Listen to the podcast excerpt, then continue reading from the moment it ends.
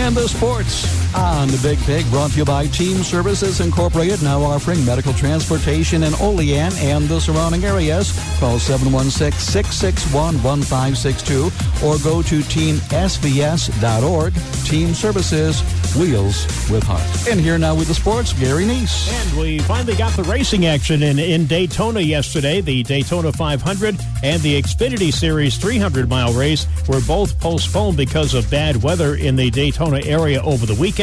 They ran the Daytona 500 first, and William Byron is your winner. He survived the big win, an 18-car pileup with 9 laps to go, and then won the race for the first time in his career. It's also the 9th victory at Daytona for car owner Rick Hendrick.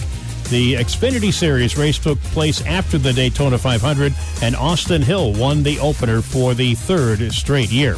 Buffalo Sabres, a tough loss yesterday as they were trying to gain ground in their push for a playoff spot. They lose to Anaheim 4-3 at KeyBank Center.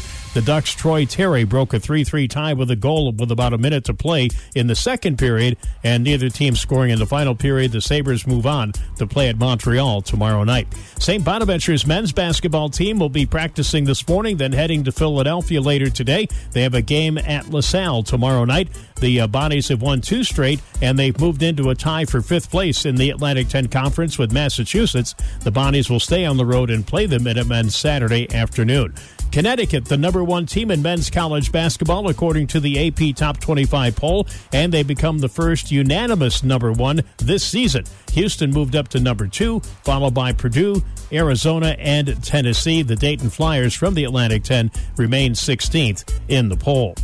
The NBA remains on its All-Star break, and the next regular season games are coming up on Thursday. With less than 30 games to go in the regular season, the Boston Celtics have the best record in the league, and they lead the Eastern Conference by 6 games over Cleveland. In the West, it's Minnesota in the lead, and a short lead over Oklahoma City, the LA Clippers, and the Denver Nuggets.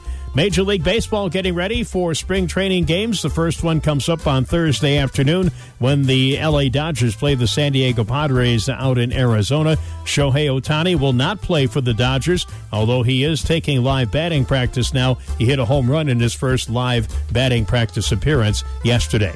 And there's your look at sports.